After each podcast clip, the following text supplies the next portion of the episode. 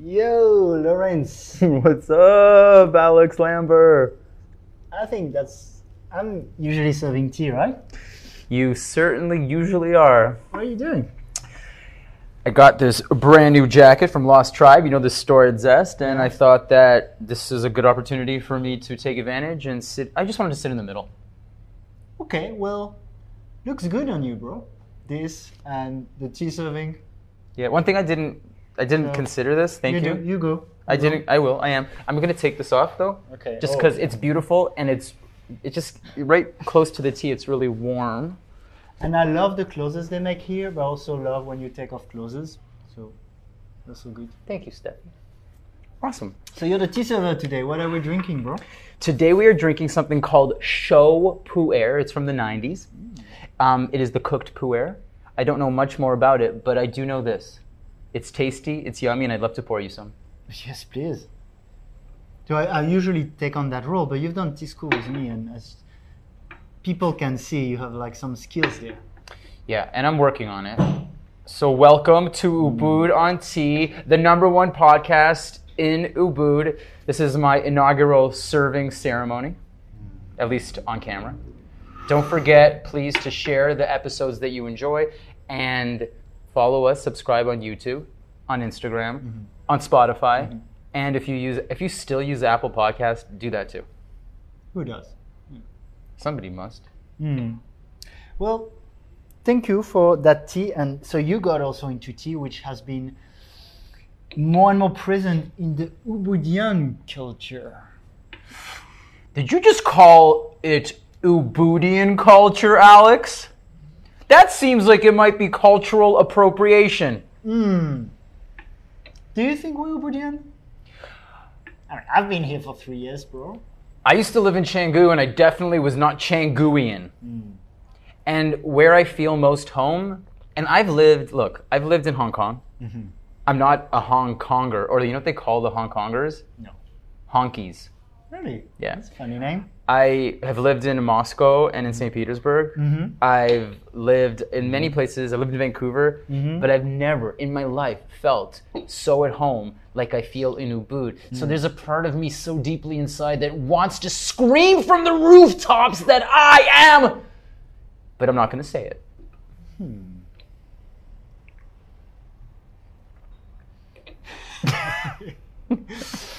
Uh, yeah, I have the same, bro. I feel really at home here, and I know a lot of expats slash bules slash immigrants here. Really, the ones who stay a few years really feel like like that that homey feeling. I don't know if it's like how nice the locals are, if it's the connection to nature, the energy and the spirituality that Bali has. And I'm like, I'm also like, I want to be an Ubudian, but it's true when we call this Ubud on tea, that's actually something we had in mind. We're like, well, we call it Ubud on tea, and when we say Ubud, we know we mainly mean a community where there are was mainly expats, was mainly Westerners, and that of course Ubud is mainly Balinese thing. It's the, the locals, the people who have been growing up here, and so I think yeah, it was it was a little bit edgy to call it Ubud tea. On the other hand, we don't want to overthink it. We drink tea in Ubud and we live in Ubud. Wait a second, I have a question. Like, because I don't, I, I didn't even consider it being edgy. Nobody goes to Kama, their. Kamau told us he didn't want Ubud That's in true. the Kam- title that's because true. he felt it was a bit appropriation, which has a point. Well, look, I don't, not not to bring up like the meme Instagram page Ubud on we'll call them LSD, but hmm. nobody's ever said to them like, "Hey guys, you guys aren't from Ubud," because they're hmm. like obviously a satire page making hmm. fun of people, right? Because we sit here and we're like somewhat taking ourselves seriously, or at least trying to have conversations that are like deep and real at times. Um, I have heard people be like, and I take it seriously, and I think that you take it seriously. Yeah. Um, to an extent, we know what we're doing. We're here to, to highlight the culture of the expats, the people, the weirdos like you and I that have come here and finally found a place on this amazing realm, Earth, where we feel at home. And at the same time, I think that we are going to speak to that finally Yeah. by bringing the guest that we have Yeah. in today. And, and, and actually, it's a really good point. There's a lot of things I love about Bali, and one of it is the locals, the, how welcoming they are, and nice and, and inspiring. And at the same time, there is definitely a bit of a split. So personally, I've been as I'm feeling I'm settling more here. Yeah. I've started learning Bahasa Indonesia, so the Nice. language of Indonesia, and being more conscious about trying to integrate more with the local culture and learn from them. So that's why I'm excited about today's guest. Me too, me too. Nama saya Lawrence, saya dari Canada. That's my bahasa. Bahasa Indonesia Anda uh, bagus. Ah, um, great. Thank you. Here we go. That is horrible, and I apologize to everybody who's watching at home. I am going to introduce our first guest. This man is actually partly responsible, he might be fully responsible for the fact that we're here. And he's the perfect person to have this conversation with. There isn't perfect er. I feel like I'm you right now speaking like this. That's awesome. okay, let's, let's introduce the guest and get the attention off of your tea server. Ladies and gentlemen, his first name is Kadek, which means he's the second born. His last name is Gunarta.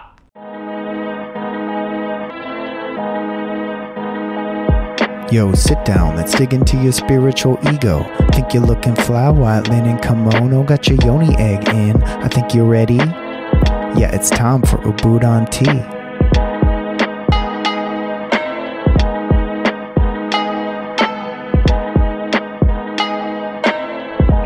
Kadek, please get over here, my man. It's really a pleasure and an honor to have you here. I uh, I hope that you enjoy our our banter. Swastiastu. Swastiastu. Swastiastu. Thank you. Thank you. Well, I'm gonna pour you some tea, but before I do pour you some tea, I need to take care of business. Welcome. Thank you. So what I was about to say, and then we brought you on, was that there might not be a man that's more responsible for us being here.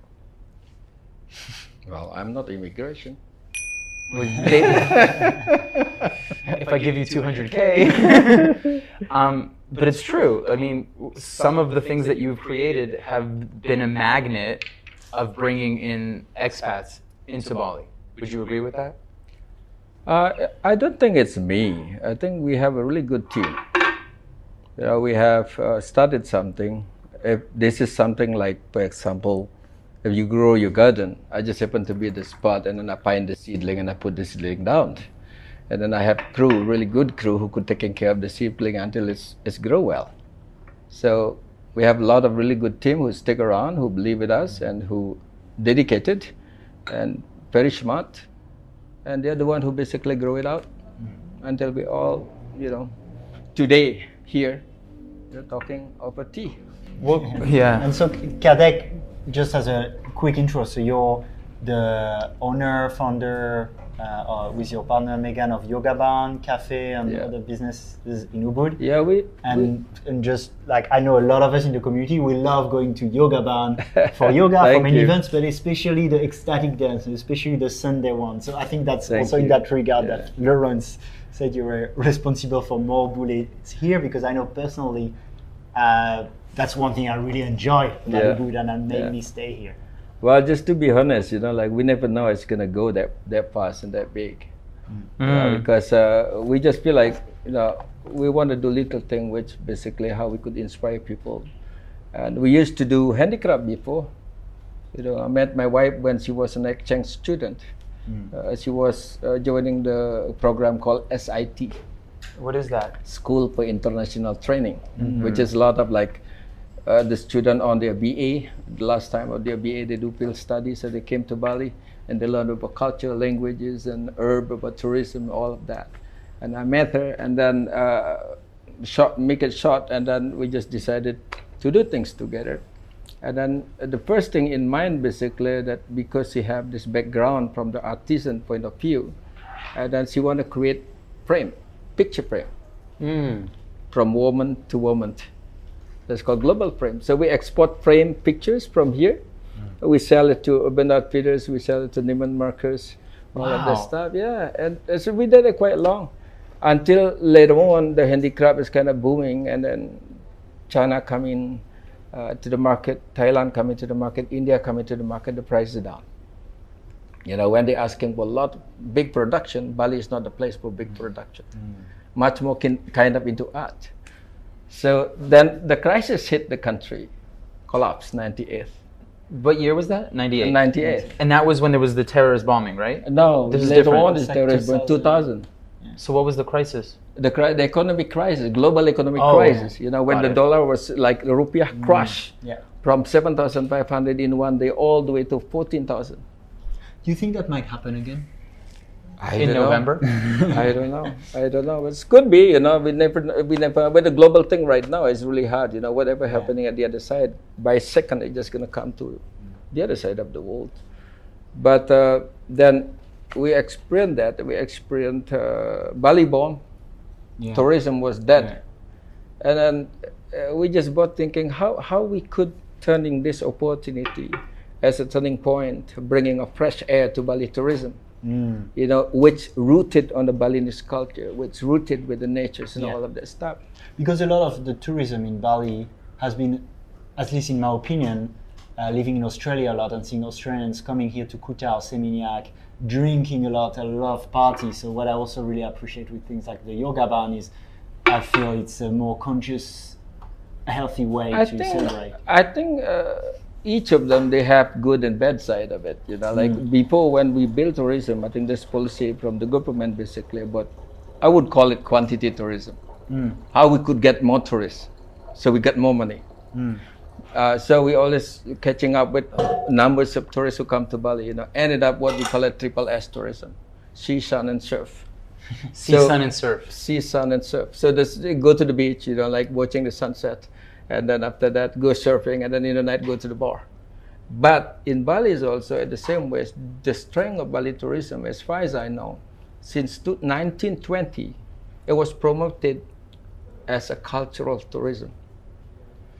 In hmm. terms of the traditions, the local culture. The local cultures, because you know we decolonized by the Dutch for 350 years. Hmm. And Bali has never been decolonized because Bali just kind of a, a leisure time for them. They come to Bali to see what's going on. So in the beginning of it, Bali was introduced to the world because of their daily lifestyle, because of their cultures, because their spiritual practice. Well, this is this is the strength of it. And then when the tourism booming, and this is kind of move, you know, a little bit. It's still a concept of cultural tourism, but then Bali is so so open. Everybody could do anything over here, right? And then uh, so later on, it just we have too many too many tourists. A lot of tourists come in, but then we kind of forget the cultures, right? So it's kind of move from its original spirit, which is cultural, spiritual, you know, like uh, natures, and then move to man-made tourism. Go to the bar, go to uh, you know other excitement. I, I have so many questions for you. I want to guide you back to Meghan for a second. Yeah. Just because you guys had a business right off the beginning, like the frames that you're talking about, yeah, right? Yeah. Is your I, I'm I'm a fan of relationship in general. is, is is your relationship based on business or on creation? Because like you went from frames, at some point it became cafe and yoga barn, which are like two of the biggest flagships of Ubud. Well, uh, we are two crazy creative persons. I would say that. You know, Meghan come from New York.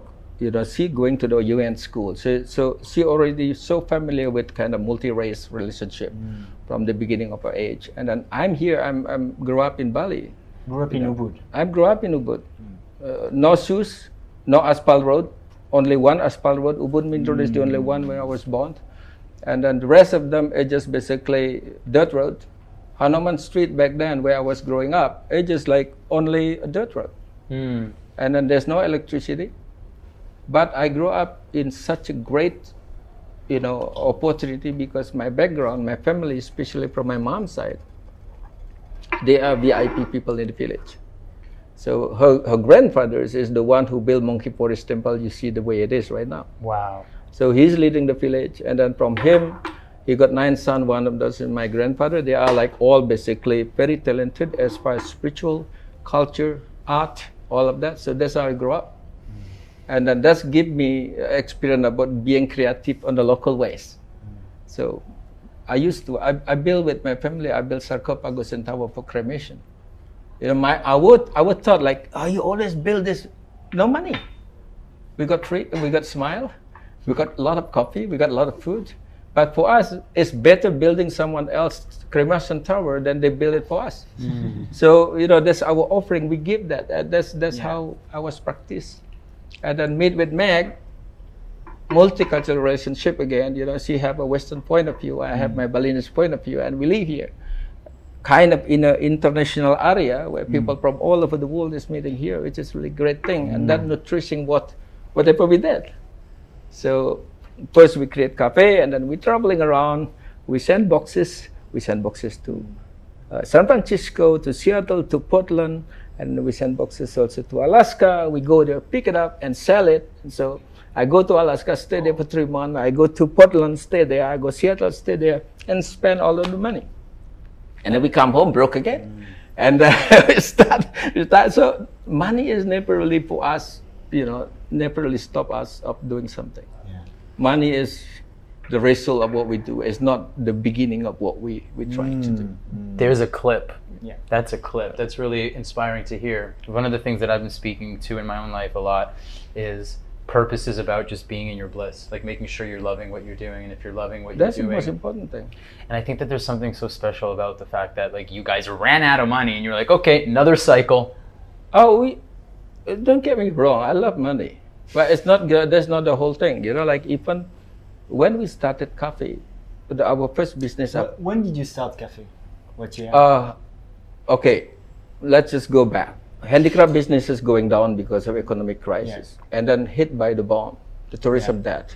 The only thing we have left is a warehouse of our handicraft businesses, which is coffee right now. okay. That used to be my warehouse. Oh. So the second floor, I used to work with uh, Petra from Permaculture Institute, IDEP. So she's renting the second floor. And then behind that one, I have my, my friend Lucy, late Lucy, who organizing Sumatran Orangutan Society. We give her place to do that, to promote that one. Because for me, basically, that's, that's a great opportunity for everybody to collaborate in one area, to contributing. Because basically, if you share the same land, in the same sky, at the same spot, you basically share life with everybody who live there.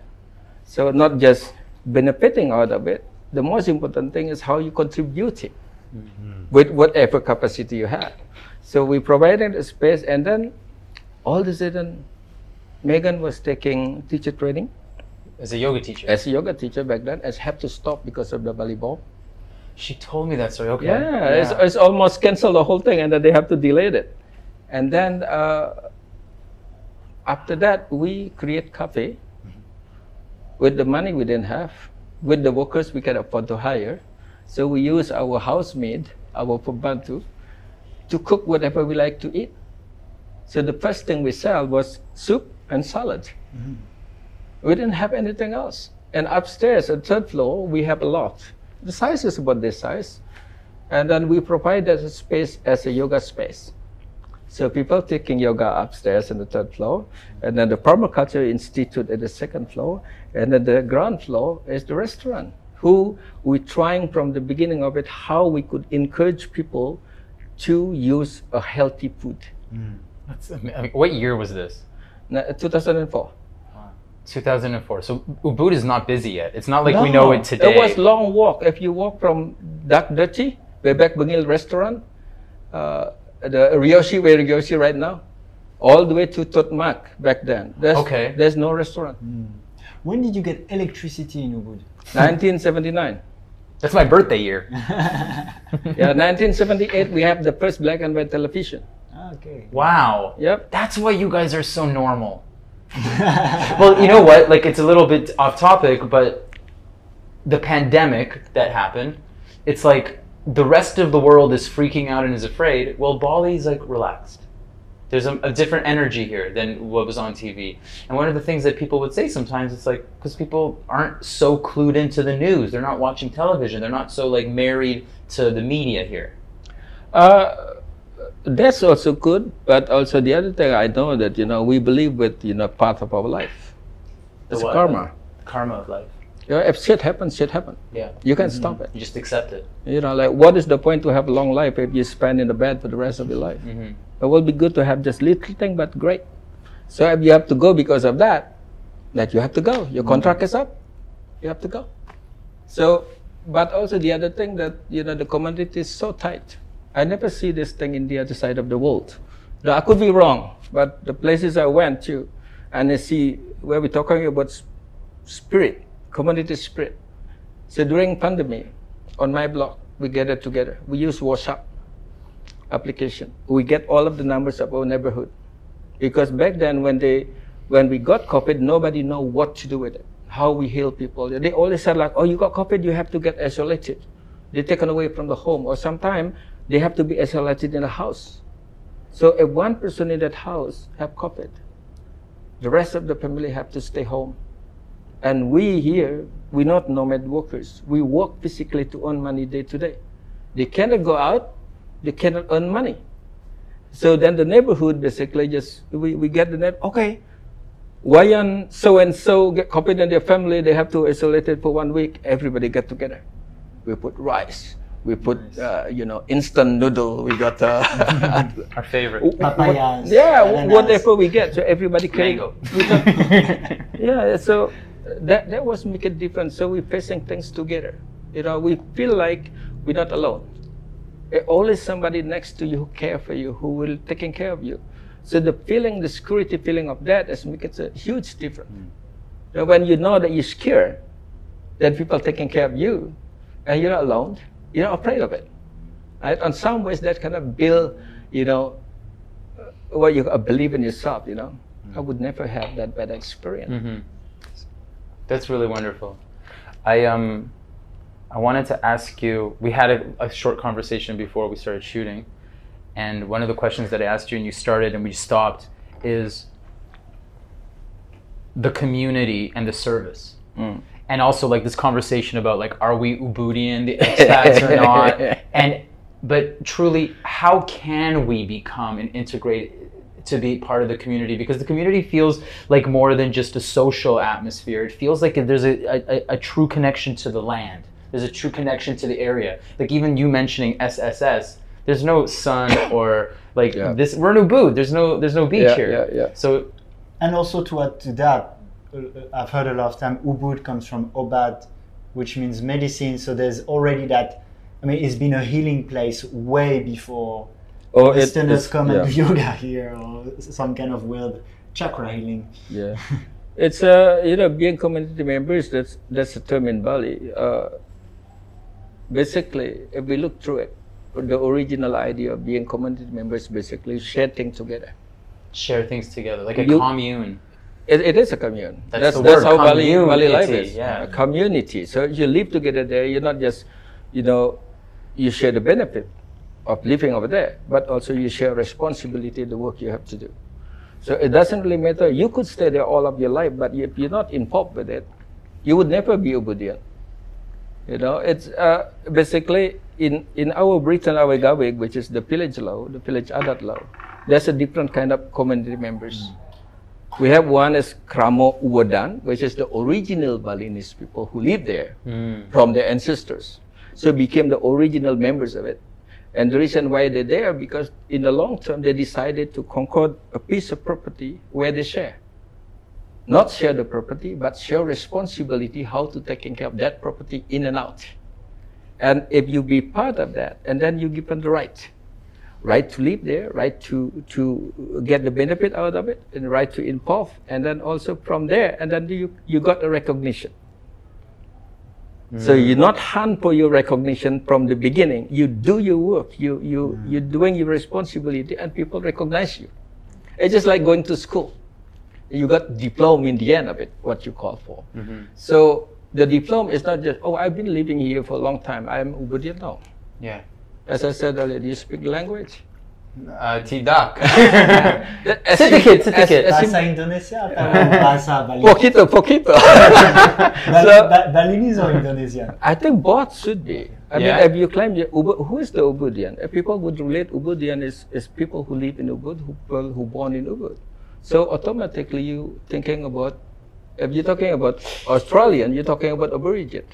Yes. If you're going to United States, you're talking about American Indian, right? So when you're talking to, about Ubud, Ubudian is the original Balinese Ubud people who live here for generations. They speak the Ubud language. They do the Ubud custom. Is there an Ubud language that's No, different? I'm just saying. no, it's, it's Balinese language. Balinese. But related to what you said also, beside the commune idea, basically Ubud is part of the biggest journey of the Rishi Markandeya. What is that? Rishi Markandeya, one is the highest priest come from Java, East Java, Uh-huh. to Ubud. They came here Yeah. and they took this culture and this this this spirituality, this this No, high frequency. Ubud, Ubud back then, you know, like this is no Hindus in Ubud. So this priest is bringing the Hinduism to Bali. They're crossing, they come from the west, they're crossing the Campuhan River, the bridge over here.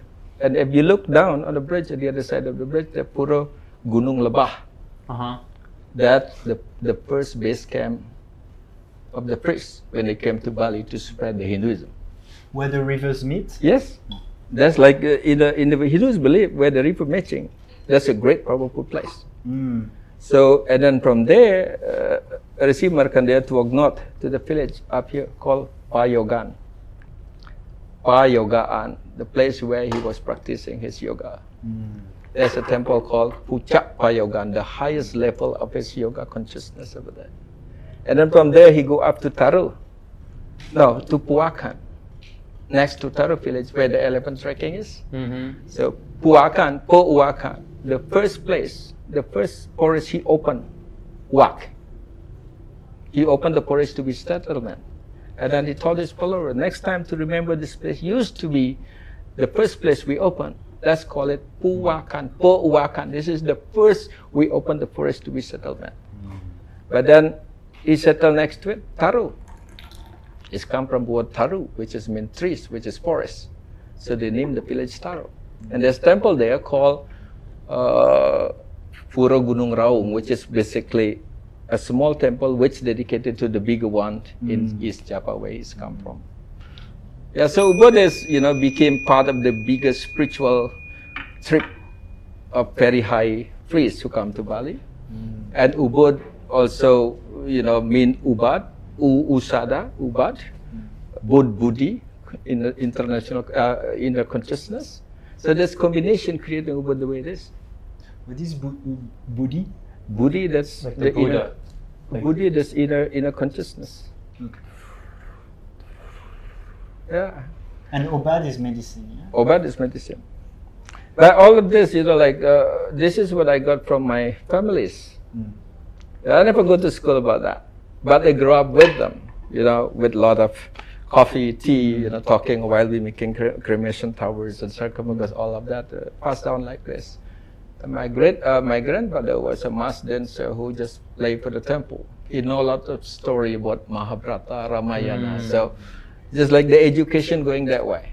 Orally, like through Orally. conversation. Yeah. And our mind was so strong because there's there's no written.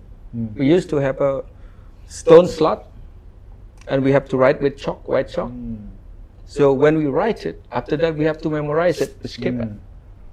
So uh, it's always here, not right now, you know, with permanent ink and you always could go back to your book. But back then we didn't have that.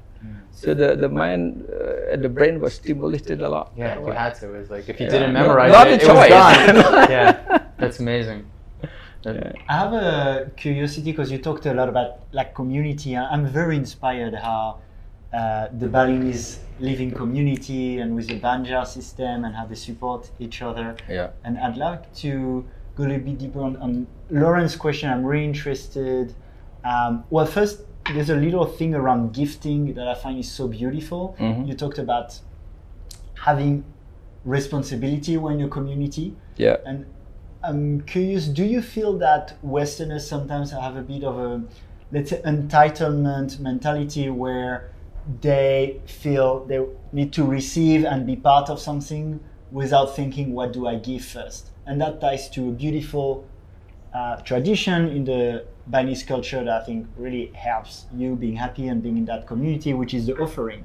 So in Bali, people do a lot of offering Yeah. and I feel we've lost that a bit. So Um, do you think, yeah, in the Western culture, we forgot a little bit the art of giving first and taking responsibility? No, I think uh, from what I understand, it's completely different, you know, culture. You know, from here, basically, we put ourselves away on the last list. As you're not recognized by what's your name, you're recognized by what you do. Hmm. So in the West, from the beginning, you were taught what you want to be, Yeah. what you want to be, like kind of much more personal. What's your goal? Right now, over here, the thing is basically you just do things first. Recognition would come later. Hmm. So basically, you're giving yourself away from the beginning of it, and then as your offering, hmm. and then from that offering, and then you got, you got a recognition. But here in Bali, uh, basically, there's a really great institution, organization, and also a great concept. You probably know this. You probably heard this over and over. Trihita Karana.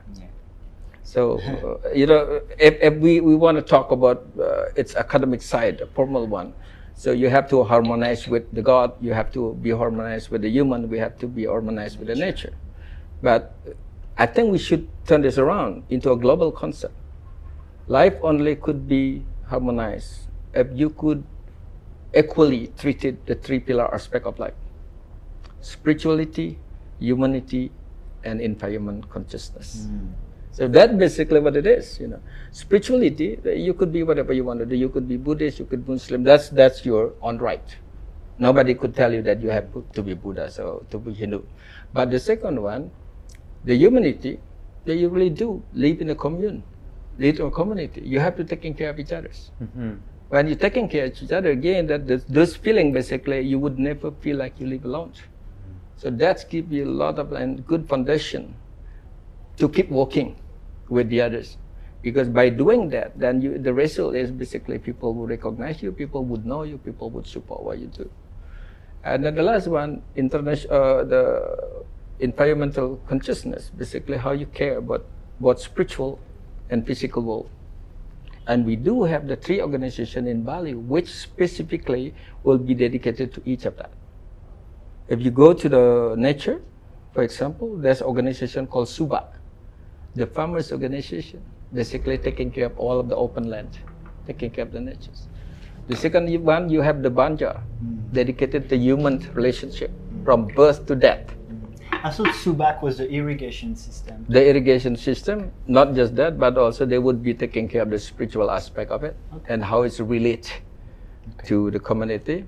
And then the last one is Desa Adat, who's taking care of, you know, your spiritual thing. Hmm.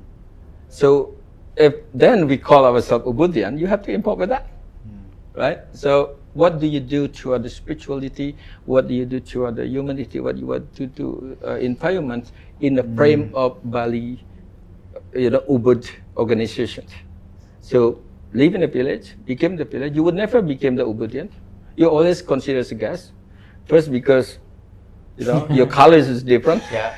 you know Yeah. but it's not racist thing but then in our in our village law also is written there the original members and then you have guest members. Hmm. Okay. guests could be permanent guests could be temporary guests so the expat will be long-term guest so then for that to be guest over there you have responsibility. So you register yourself. If you really want to inform you go to the banjar i live in here. I live with with the family so and so. I want to be you know a guest members of the community instead of just you are the tourist who's staying here, right? If mm-hmm. you want to go a little bit deeper, go with the community, then you report to your landlord, mm. whoever, the owner of your villa, the owner of accommodation, you want to live here, and just go a little bit deeper with it. Involve with the local activities. Like go to the banjar, go to the ceremony. Go to the banjar when you have. It's not really have to go there because there's a limitation you could do as well Okay. as a guest. So at least you recognize. Yeah, but show know. your respect, honor it, acknowledge it. No, also not just respect, but I think you know, be part of the whole situation. Mhm. If you decide that you are the community members, as what we believe in Bali, that to be a community member, you're not sharing the happiness only, but you're also sharing the sadness. That's why the Banjar are called Organization for Happy and Sadness. Sukha dukkha. Mm. When you're happy, you're there, as well as when you dukkha, when you're sad, you're there.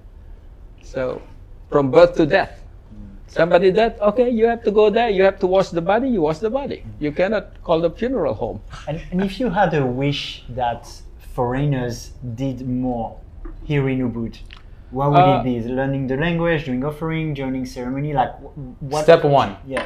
I, I, I believe so. I believe so. It's not just on our need, but I think if we do want, if we do share the same land, Yeah. you know, that certain time, a certain kind of thing we have to do. Yeah. Uh, there's a red thread of the same activities we believe. It doesn't really matter. You could be Muslim, you could be Hindus, you could be Buddhist, for example. Uh, You want to be with the spiritual ones, with the God. You do your prayer. So let's say I come to Ubud and I, I'm like, okay, uh, I'm asking you, Kadek, what could I do to be giving to Ubud? Well, for example, just go and with your landlord, you know, where you belong to, and ask them, you know, I want to stay here for a long time. Mm-hmm. Mm-hmm. Uh, just same way how you, for example, you come here first, you have the VOA, visa on arrival. Mm-hmm. You want to stay longer? You got a kitas. You got to stay more permanently. You got a KITAP, and then you got citizenship. So it's just as simple as that. You know, like you, you cannot call just because you live in Indonesia for a long time. You call yourself Indonesian? No. But I'm, I'm, You- not, I'm not speaking, what do you feel like Bules could do to learn more, connect more with the culture and I the nature here? I think the simple one is to know about the culture itself. Okay. So okay, how to go, how to do things in the right way. Mm-hmm. Like learn Bahasa. Learn the bahasa because that's the key of it. I mm-hmm. often said to my friend, you know, like they said, like God, Dad, your language, your English is really good. You know, if you want a good English language, you know, find a Western girl, then you would have good language. you did that well. a long time ago. long time ago. So, for example, if you speak the language, and then simply, you know, you're not eating at the restaurant all the time. Hmm. Every one time you go to local warung, Okay. support the local community. Yeah. That was happening a lot during COVID. There's no restaurant open. People only live on neighborhood. The neighbor go buy things from the neighbor, and then just you know sometimes even you cannot really offer anything naturally, but when there's something happening in the village, just show up, show your face hmm. you know, be part of that. You know, what could I do? You know, it's not always money. So, especially when we have a social work here, like ceremony, temple ceremony, cremation, money is the last one. You, we need hundreds of people there to carry the tower, to build the tower, you know, to make the food and all of that. Sharing the coffee and the cigarette and laugh together. You know, this, the joy is there. You know, it's uh, so when you get to know people, you know, there's there's no difference anymore between who you are. You, know, you embrace you. You can kind of you know just give yourself away. And then when you give yourself away, people would accept that one without a question. So if you're willing to do that, and people see that this person is so open, we should be open to. Hmm. So when both sides could be open, there's no border. So it's going to be much easier, you know, to talk about that. I always, every year I have at least about 300 volunteers to Bali Spirit Festival. Some of them, even until now, they still come, you know, being part of that. Because we want to not just to be volunteers, but also they're more than just volunteers. We're trying to engage them with the concept, like what we're just talking about. So we have a lot of people come and repeating people come the same face, you know. Mm. Like almost more than fifty percent always the same same person come to them. For the volunteers you're talking Yeah. about. How much time do we have? Because this, I'm just getting sucked into this conversation. That's amazing. I mean, now we're at 35 minutes, so we can keep going a little bit. Yeah. I wanted to I wanted to ask you about well first of all I was going to say talk to you about the pandemic and how that whole experience was for you for the mm-hmm. business personally. But one of the things before I get to it what I want to ask is because you mentioned initially about the first economic crisis that happened in 98 Yep. and then the bombing that happened a few years later Yeah. what I what I started to feel is that this is something that you guys have went through before. Like the way that you explained, Meghan had a teacher training, and then boom, the teacher training's done. Yeah. You've experienced life stopping. Yeah. So did you feel with the pandemic that you were, I mean, ready for it? Like, or you had experience in that kind of realm? Nobody ready for that. We thought it's just going to be about three months. Yeah. And uh, now it's just like already two and a Flatten half the years. curve. Flatten Yeah. the curve. Two weeks. So uh, yeah, we, we do live live in the island, which is internationally known as a tourist destination. Sometimes it's really a big challenge, because you know, for example, Gianyar district, for example, sixty-two percent of the income is depend on tourism. Sixty-two percent. So when there's no tourism, there's no money, not just on the government level, as well also on the citizen level. So we, we experienced the crisis, economy '98. We pass Balibon, and then we have tsunami in Aceh as a big tsunami that affecting also globally. Also, we have uh, we have after that Mount Agung eruption. Yeah. That was like four, five That was about a couple of years ago. Uh, yeah, four, five years. and then we have the pandemic. Pandemic is the biggest one. The rest of them are just like okay, we get through it. Uh, what what is really interesting that went through that crisis, you know, like on some way we cannot just focus on our share. We just lose the money. No, from earning hundred percent income, all of a sudden you drop down to ten percent. Your expenses is still about sixty-five percent. No, I got myself about 300 family I supported with all of my businesses. I have no income. So the first emergency funding we keep aside, gone in the first couple, uh, four, four months, already gone. And we both know that uh, our workers basically our biggest investment. We do train with them. They've been with them. They're still the original workers since I opened my first cafe in 2004 my builders, I have the grandfather working for me in 1987. Now the grandchild is working for me. so three generations. Wow. So it's not anymore to us. It's not anymore about employee and employer. It's about the big family, how we could support this. And this is just a big wake up call because Yoga Barn is growing so fast. So we always catch up, you know, dealing with about the first time maybe about a couple of 50s, 60 people, and then in the end we have to deal with about 500 people a day. So we have to build. Every penny we have is go there. So we just maintain the cash flow. But when there's no cash in, so all of a sudden like you basically just done. So, and then I'm not the boss of my business. My accounting is the boss of my businesses. you know, like I ask them like, what do you allow me to do? so, having two kids, a wife, and me, and then we just it's very limited things we can do. Uh, luckily that we have a really good team again, you know, who understand about our businesses, who've been with us for a long time, who know about how much money they earn every time. We just have an open thing. And they decided, okay, Pada, we just go through this one. So from monthly wages, we just decided to do average wage, daily wages. Hmm. And then whatever time we need them to come, one day or two days, that's that's what they paid for. Hmm. And then the, my office is open 24 hours. For those, I give them flexibility. If you don't earn enough money with us, but there's side job you could do, but I give you flexibility about whatever time you want to come to the office. Some people come at six o'clock. Some people come at ten o'clock. Some people come at eleven o'clock in the night. Hmm. So I just keep that flexibility. But it's it's true. But every moment of that, when you go down, you just know. I mean, I just know when you on the bottom, there's no other ways to go. You have to go up. That's awesome. Yeah, you go down. You cannot be down there. You It's have like a to go up. Trampoline. Yeah, it's just the tire always moving like this. You Yeah. know, that if if the life is moving like this, you just have to speed it up. If you're stuck on the mud and being the bottom, and then you just slowly have to move up. I'm going to ask you a question that you, that if you were having this conversation with me at Sayuri's, My age? no, but if you had this conversation, if we were sitting in Sayuri Yeah. and I had this conversation with you, I might say to you, "That's really amazing. How is your heart?" During this time, what was it like to like you tell such a beautiful story of ambition and of like I won't stop. I'm going to keep going. But what was it like emotionally for you and your family to move through this? I think we given a privileged situation if we look at it. You know, giving having a big responsibility when you know that you know that many people on your hand. And on some way, it's for me, it's such a honor for both of us that we be able to do something for others. So my heart, I had a heart heart issues. I got heart problem since 2005, Wow. but uh, I didn't take medication. You look good. Yeah, You I- didn't take? No, not anymore.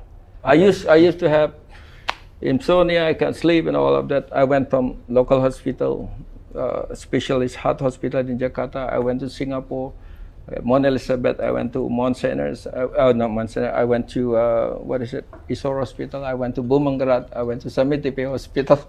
So in the end of it, like, God, you're sick in your head.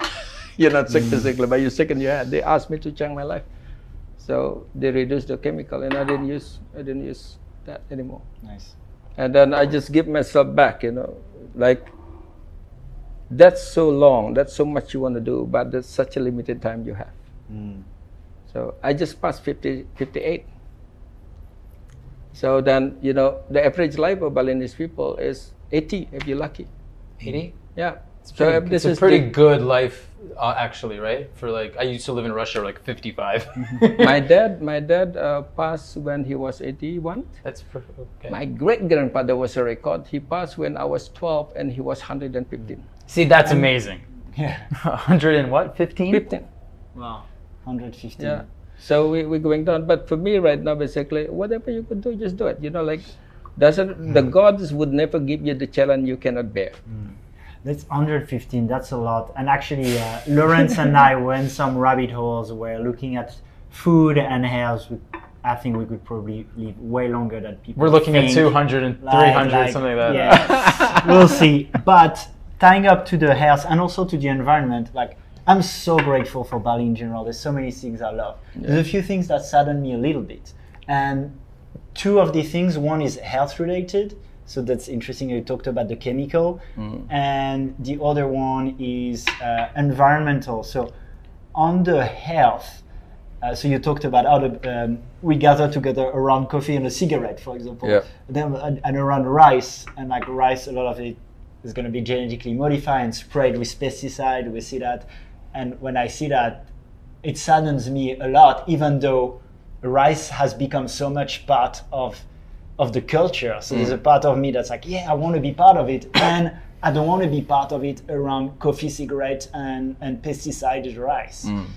So I'm, I'm interested, like, what's your view on, and I'll go on the environment after, but on on the health, like, what's your your view on combining wanting to be part of the community and at the same time, for myself, I have this body that I want to honor, so I, I, wa- I want to have time with the- with the community, but mm. I don't want it mm. to be around cigarette, coffee, or, or rice, Yeah. for example.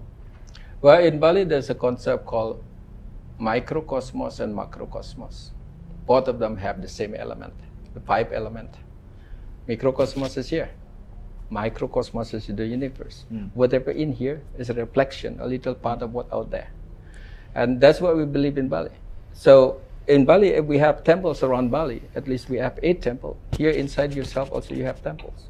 The heart is temple for Shiva. The mm-hmm. liver is temple for Brahma. And the kidney is temple for Mahadeva. So this is related to the temple in the west side, mm-hmm. temple in the east side. So basically, if you want to be healthy, you could start with yourself and then how you could vibrate yourself and have this vibration go along the way with other people. If you find something, how you could live in the, in the things, uh, in the community which spray the chemical. Yeah, I just I just did my small project. So from the beginning of my business cafe, I did search for the first three months. Simple thing I did. I count how many straw plastic I use. Mm. I got six big bag of it, about 300 a day. You know, I decided not to use plastic. So Terima kasih. one. Matur suksma. and then yeah it's you know it just it just give me the reflection also about that people who come to bali especially now they looking for healing healing also mean good food good food mean healthy food so in the beginning of our business we're trying to engage in the concept of how we could provide and be accountable for the sufficient material we have so when we we build coffee we buy from the organic sources very limited it's not not yet a big movement like that Noro food back then and so slowly and heading out, and then I started a project in Padang Tegal about uh, 10 years ago, the Rumah Compost. uh, In at Monkey Forest parking lots, it became the, the good uh, uh, waste management basically for the village now as an example. And then we encouraging people in the community to divide their garbages. So we give them three package, uh, three boxes, one for plastic, one for organic and one for uh, what you call a composter, so people could learn about. it. And then this is paid by the monkeys at Monkey Forest. Yeah, yeah, That's yeah. part of it. So I have to negotiate in front of 760 families to spend 1.5 billion rupiah to build that facilities. So we engaging the village law Yeah. to be applied to hold people to be in the same movement. But then in small local businesses, we encouraging people how you could manifest this one in your smaller thing. So in our business, basically, I just started my farm about seven years ago. So in the morning, the garbage already divided. I bring my organic garbage to the place in Payangan. It's called Yogi's Garden. You could look at IG. So all of my organic garbage go over there, go to the free range chicken. I have chicken. well, My chicken cage is about this much. I just dump it right there. Uh, I got about 100 chicken. I collect like about 50 eggs a day without giving them food. Wow. And then the waste of that, after that one, I use it for compost. And I have about two hectare up there. We could grow lettuces, we could grow romaine, we could grow, uh, you know, like uh, endive, I grow whatever. And, and do you feel that's a direction Bali is taking more, or that it's going more towards the chemicals? It's not that that direction. I think that's what we have to do. Yeah. You know, like especially now, Bali is not Ubud is not as a healing center. Mm. You know, I think the movement we all have to to do this. Yeah. You know, not competing together, but uh, basically how we could be complement of each other. You know, if there's people already doing this kind of things, we have to support them. Well, maybe we pay a little bit more, but then we got the idea. So I think uh, again, either you could be the follower or you could be next sample. So for me, we choose with the capacity we have how we could start little thing. Maybe that will be vibrant.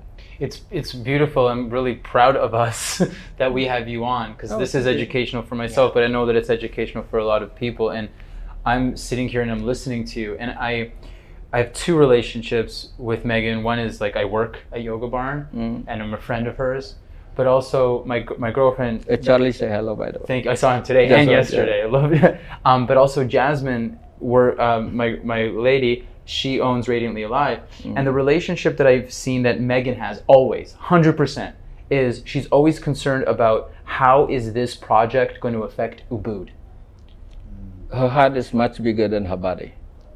And she, yeah, like she's always looking at the whole thing, like how is it going to help Ubud? And when I spoke to Jasmine, who just walked out, um, she was also saying like during pandemic when her and her partner were looking at like how to like make things run, Meghan would be helping and giving everybody, and you were too.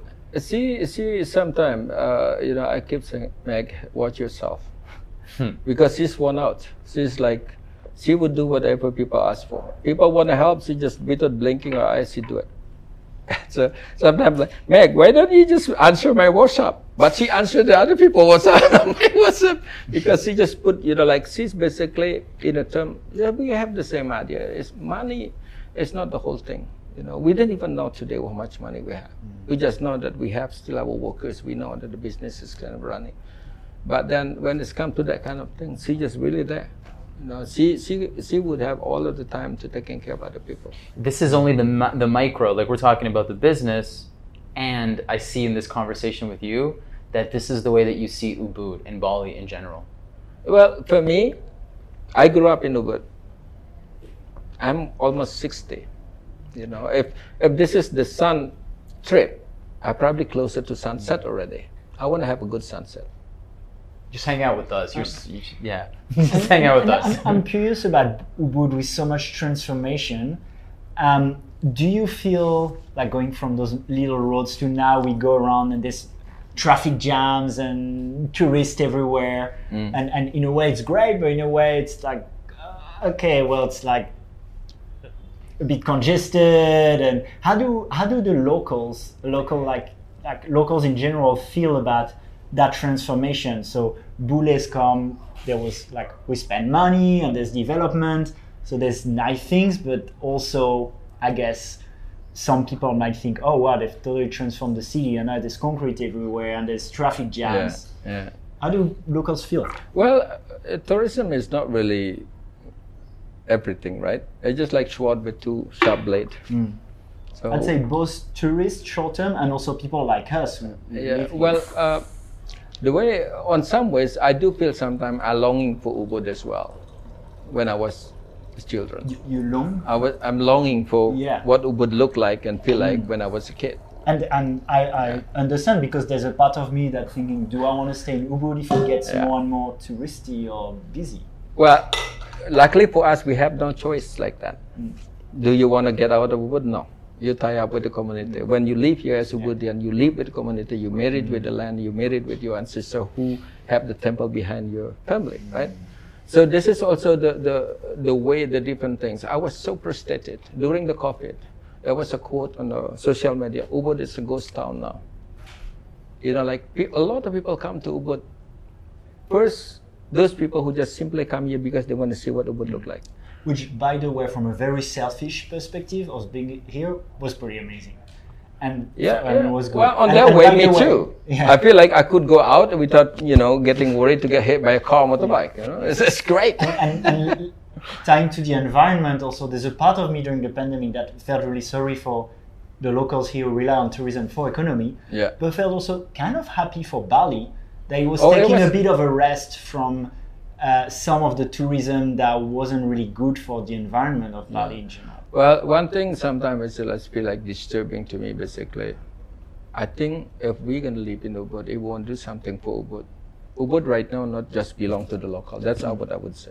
Ubud will be belong to those who want to live here, to those who love Ubud. You know, what does that mean? We we're gonna need to have our responsibility on some extent to keep that energy, Mm. not just energy wise, but also to keep the environment. So the look of Ubud right now already is not Ubud anymore. It's a new it's a new thing. There's a new thing. There's concrete all over places. It's almost like before always Bengang, which is empty space village, mm. empty space village. So now there's no more empty spaces. Shop, shop, shop, shop. Right? and how do you feel about it I feel sad about that. yeah Honestly, I do feel sad about it because I feel like you know this this this joy, the memory, a great memory when I have a child right now. My kid cannot deserve that. So when when we in Ubud, I think at least you know you want to build something, okay, build something, but at least you know show that's also it's still in Ubud, it's not somewhere. Hmm. So it's still like where is it? Oh, it's in Ubud. Why is like that? Because it's in Ubud. And uh, for example, this is I didn't really go down south for a long time. Last week was the first time I go to Jimbaran, just because I got invitation. I never go there. Uluwatu, I only know about three weeks ago when Meghan took me down there. Three weeks ago, I never know Building ev- it's Uluwatu. building everywhere Being in beach, I know once. Are you guys opening a business in Uluwatu? Is that why she Uh, took no, you there? Meghan just go there a lot because she like the scenes. Uh, Yeah. Our teenagers also go there a lot. And then, uh, you know, like I didn't go to Kuta anymore. You know, if you ask me about beach walk, I didn't really know beach walk. Uh, Hard Rock Cafe, I don't know. We also Is- don't know about this place. Is there anything we can do, both locals and let's say expats who like more nature, less concrete, to try and preserve Ubudian from like Ubud from going too crazy, which it al- already I would, is. I would, I would say, I would say less bungalow in the rice field. Less bungalow in the rice field. okay. So uh, this is this is what we have in Bali. Hmm. In 1985, we just boomed with tourism, backpacker hmm. in Ubud.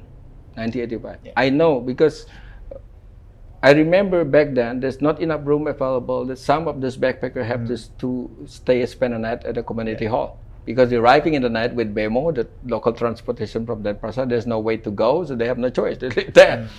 And then uh, back, that, back then also, my dad generation, for example, he's the only person in the house, so he owned the compound by himself. Mm. Wow. Now from my dad, I got two brothers, so three of us. So the one compound which used to be belong to one person, one family, now became to the three family. Mm. So not all of us doing well. The tension already happening. Smaller space, economic pressure, all of that. We lucky if we have rice field. We go to rice field, we build, right? Sometimes build more because we need extra room to make money. So the tension already there. It's not just uh, the building. It's basically happening because of the local needed, as well as also we needed more facilities to accommodate all of the the guests who come over here. So I think right now, what do we can do? I think we just have to work together. It doesn't really matter where you're from, but if you come here and we live here, both as a local as a guest, hmm. we're just gonna need to do something about it. Hmm. You know, be more not taking things for granted. Hmm. You know, if you we only need like one room, one bedroom, we could have one bedroom. If we have, we could share. You know, a swimming pool we could share. Doesn't really need like one pillar, one swimming pool, and one big toilet, and all of that stuff. You know, so Bali is very limited, space limited, natural resources limited. So I think, yeah, I don't know. It's just like chicken and eggs, you know, where to end and where to start. Mm. We don't know. But I think if we both just holding hand, both the guests and the local members could be holding hand and really trying to find things. Yeah. And I remember once when we're trying to buy land to be the parking lot at Monkey Forest right now, I mm-hmm. just happened to be one of the committee. It was so loud, people commenting like, "You turning the rice field to be a forest, uh, to be a, a concrete building, blah blah blah." And I said like, "No, we're not, because the, the monkeys is growing. We needed more space for the monkey, and then the cost of it, we need to plant uh, to plant uh, trees. So I'm costing it out. If anybody out there who want to invest instead of just criticize about it, give us way out. The way out is spend two hundred dollars on your name. You got one meter sna- uh, land on your name, and you have trees on it.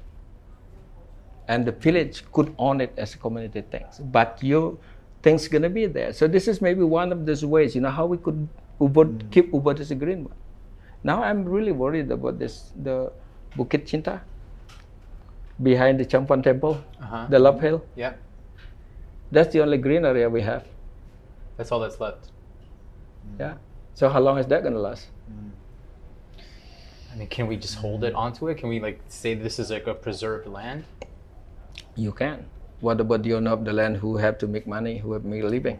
So it's just like, you know, what we could do over there. So those people also we could keep it, Yeah. and then we could have like maybe international forest, for example.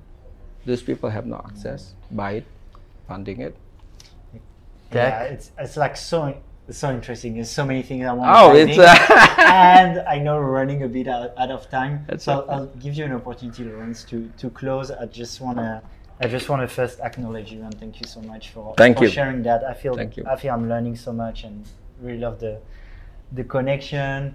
Um, one thing I wanted to add also, we were at Bali Spirit Festival uh, at Oh, the Yoga one. And there was a tea from Dragon Tea Temple. Yeah, yeah, yeah. So I That don't know what's the plan, but I'm really wishing that there'll be a Dragon Tea Temple, a tea house soon. well, Meghan will be here soon. Hmm? Meghan will be here soon, so you could talk to her. Okay. I'm just building the site. But I, I want to say thank you so much for this. It's, it's really great. And um, yeah, uh, thank you. And uh, such a privilege to Mm. and, be and, able to and that's speak amazing. And another thing during the pandemic, even though it, it was hard, Yoga Barn stayed open, and while a lot of the world was in fear, we could stay doing our activities We are the and first one. and that was very beautiful. So We are the that. first one who did vaccine for 225 of my workers. Okay. Because I, I know some people disagree with it, but I know that the But you took condition. care. You took care of the people and you made them feel safe. Yeah, That's what you're that's speaking to. Because I know if we need to be open, that will be condition from the mm. government. Right. Yeah. Besides, also we could protect some people. Yeah. you know, away from other people just believe it. That's, you know, Yeah. I'm trying to accommodate that. But thank you. I really appreciate that, and I and I want I want you to know also as we finish and I close and I say thank you to you guys for paying attention and being here with us.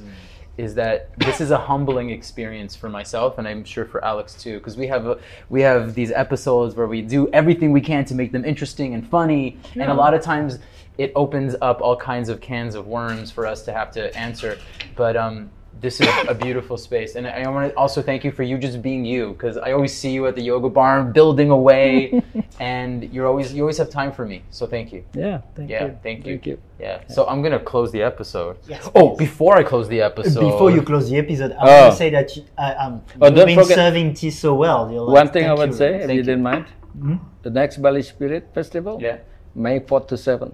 Okay may 4th to 7th we are promoting Watch that for the date. Yeah, that's 2023. What you need to do right now, as tradition of the Okay. show, is you need to slurp this as loud as you can. I'll show you how. I'll do it. I'll do a little demo. I've done better before. Thank you so much. Please remember mm. to subscribe YouTube, follow us on Instagram, like, share, Spotify, all the stuff. Thank you so much. We'll be back with another episode real soon. Thank you, Alex. Thank you, my man Dek. Thank you. Om Shanti you. Shanti. Santi, Santi, Santi. Om. That's a wrap.